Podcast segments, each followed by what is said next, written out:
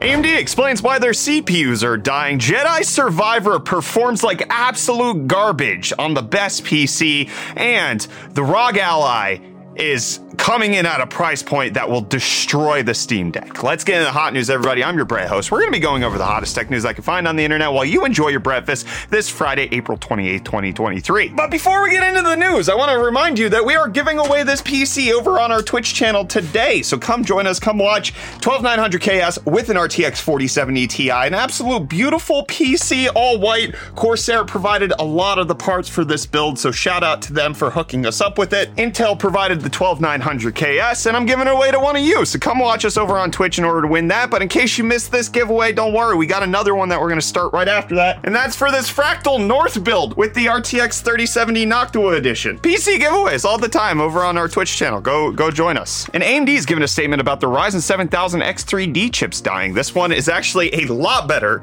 than their first statement. And I think if they had taken some of the elements of what they put in this statement, I would have been much happier with their first. But now we have details of AMD getting to the bottom of why their CPUs are dying. AMD has said we have root caused the issue and have already distributed a new AGESA that puts measures in place on certain power rails on AM5 motherboards to prevent the CPU from operating beyond its specification limits, including a cap on SoC voltage at 1.35 volts.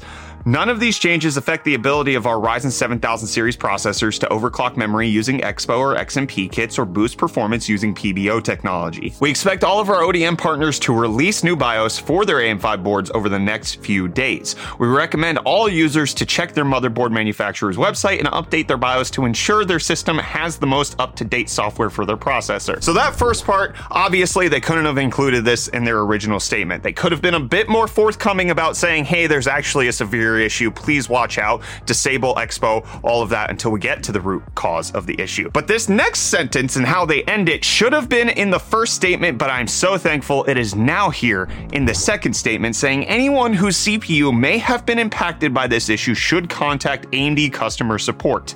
And here's the kicker our customer service team is aware of the situation and prioritizing these cases. That's what they should have said from the beginning. Thank you, AMD, for correcting it, for actually being a bit more active in your communication, indicating what's happening, what's going on, and what people can expect from you. This is an improvement. This should have been how it was done from the beginning, but I'm glad to see that we're here now. Guys, make sure you disable Expo until you get in a BIOS update that makes it so that the SoC voltage doesn't peak or manually set your SoC voltage so again it doesn't go over 1.3 volts. And hopefully you will be safe with your X3D chips. Good on AMD for getting to the bottom of this so quickly. And hopefully for the next controversy that they will likely find themselves embroiled in, they will actually have better forthright communication with their customers, saying that they are prioritizing that with their customer support lets people know that this is a different level of what you can normally expect beyond what just happened with the 7900 XTX, where they told people to go fly a kite. And while Intel's previous head of graphics, Raja Koduri, is off flying a kite in his new AI company, they've got a new head of their GPU division, Deepak Patil, is going to be the brand new head of graphics, replacing Raja Koduri. Currently, he's the chief technology and strategy officer at the Intel Data Center and AI Group, and previously served at Dell Apex. Intel came out and said that Intel will deliver competitive accelerated computing products and build scalable systems with easy to program software and a predictable cadence. Deepak Patil will serve as the CVP and general manager of the Accelerated Computing Systems and Graphics AXG Group. Having held senior engineering leadership positions across the high tech industry, including being a founding member of Microsoft Azure and leading Dell's Apex as a service business, he understands the important role of that software and open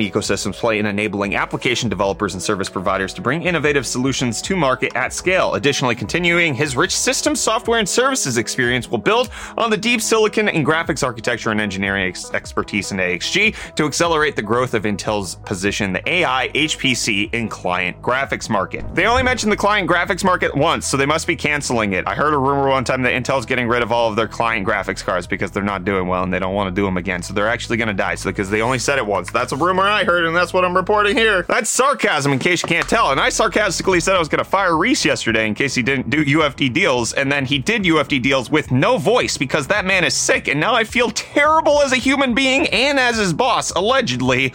Let's see what he has for us today. Yo, welcome back to UFD Deals, bringing the hottest tech deals out on the internet. I'm laughing at my own voice at this point because I sound like a pack a day kind of guy.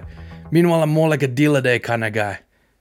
Because first up, we have the Acer Nitro XF243Y. This 23.8 inch 1080p IPS monitor with 165Hz refresh rate is currently going for only $129.99, making it $90 off. But next, we have the AMD Ryzen 7 5700X. This 8 core 16 thread CPU is currently going for only $178.99 with the included promo code, bringing your total off to $120.01. And then last but not least, we have a special post courtesy of our friends and channel sponsors Jawa, where I find one heck of a deal listed by the Cruisters Cruising PCs. This custom PC build features a Ryzen 5 1600AF, which we recommend into the ground, along with a 16 gig kit of Corsair Vengeance LPX DDR4 RAM running at 3000 MHz. We also have an AMD Radeon RX 5600 XT, which you usually don't find in this price bracket, along with a 480 gig ADATA SSD, all fit in a DeepCool Macube case. I think they've done a fantastic job with this build. It's so clean. You can see the extra attention to detail with the cable extensions and everything. And at $549.99, I think it's a great pickup. Be sure to check out Jawa's site to find any other deals that might be right for you. We'll have everything linked in the description down below. But until next time, I'm gonna hand you off back to Brett for the rest of your hot news. Cheers. Thanks, buddy. Much appreciated. But I'm to tell you no matter what Jawa PC you picked out, it's not to be able to run Jedi Survivor at a nice frame rate because reports are coming out that this latest Star Wars game,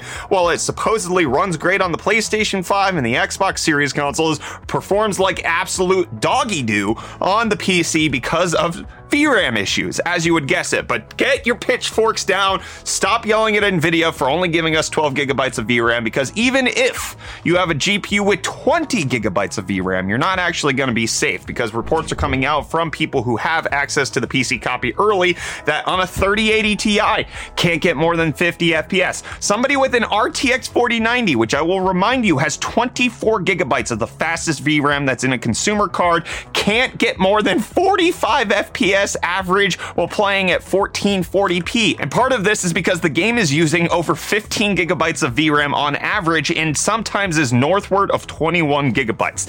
And this is part of the conversation that I've discussed. It's not just completely on graphics card manufacturers for not providing enough VRAM. These are bad PC ports that are coming out. Star Wars Jedi Survivor doesn't appear to be firmly optimized. They did say that they're going to have a day one patch and upcoming patches for performance in the near future, but just like The Last of Us, it looks like this is just not optimized for PC at launch. It looks bad. This is why you don't pre order games, but in case you bought an AMD CPU, you got this for free. In case you bought an AMD GPU, you got The Last of Us for free. So I think the thing that we can put together is that any game that AMD bundles with their product sucks on PC. That's the takeaway here, right, Kyler?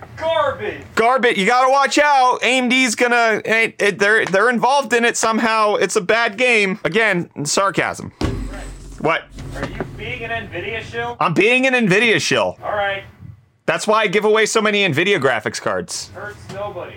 Grows the economy. Speaking of an Nvidia game, Bethesda released the PC spec requirements on Redfall with an exclusive Nvidia trailer because it's going to be partnered with Nvidia for all of their little gizmos and gadgets that they put in video games. So the minimum spec on Redfall is going to be an i5 8400 or Ryzen 5 1600 with an RX 580 or GTX 1070 and a minimum of 6 gigabytes of VRAM. The recommended spec is going to be 9700K or 2700X with a 5700 and RTX 2080 or any Intel Arc GPU with a minimum of 8 gigabytes of VRAM. And then the Ultra spec is going to be the exact same CPU with either a 6800 XT or an RTX 3080 with 10 gigabytes of VRAM. You're going to need a minimum of 100 gigabytes of storage. Let me know if Redfall looks like something that you want to play. Is this a game that you're getting excited about? I want to hear from you down below in the comments. But I can't tell you how excited I am for the upcoming ROG Ally from Asus because we're getting details on the upcoming pricing of it. And while I've been skeptical of rumors I've seen in the past, this one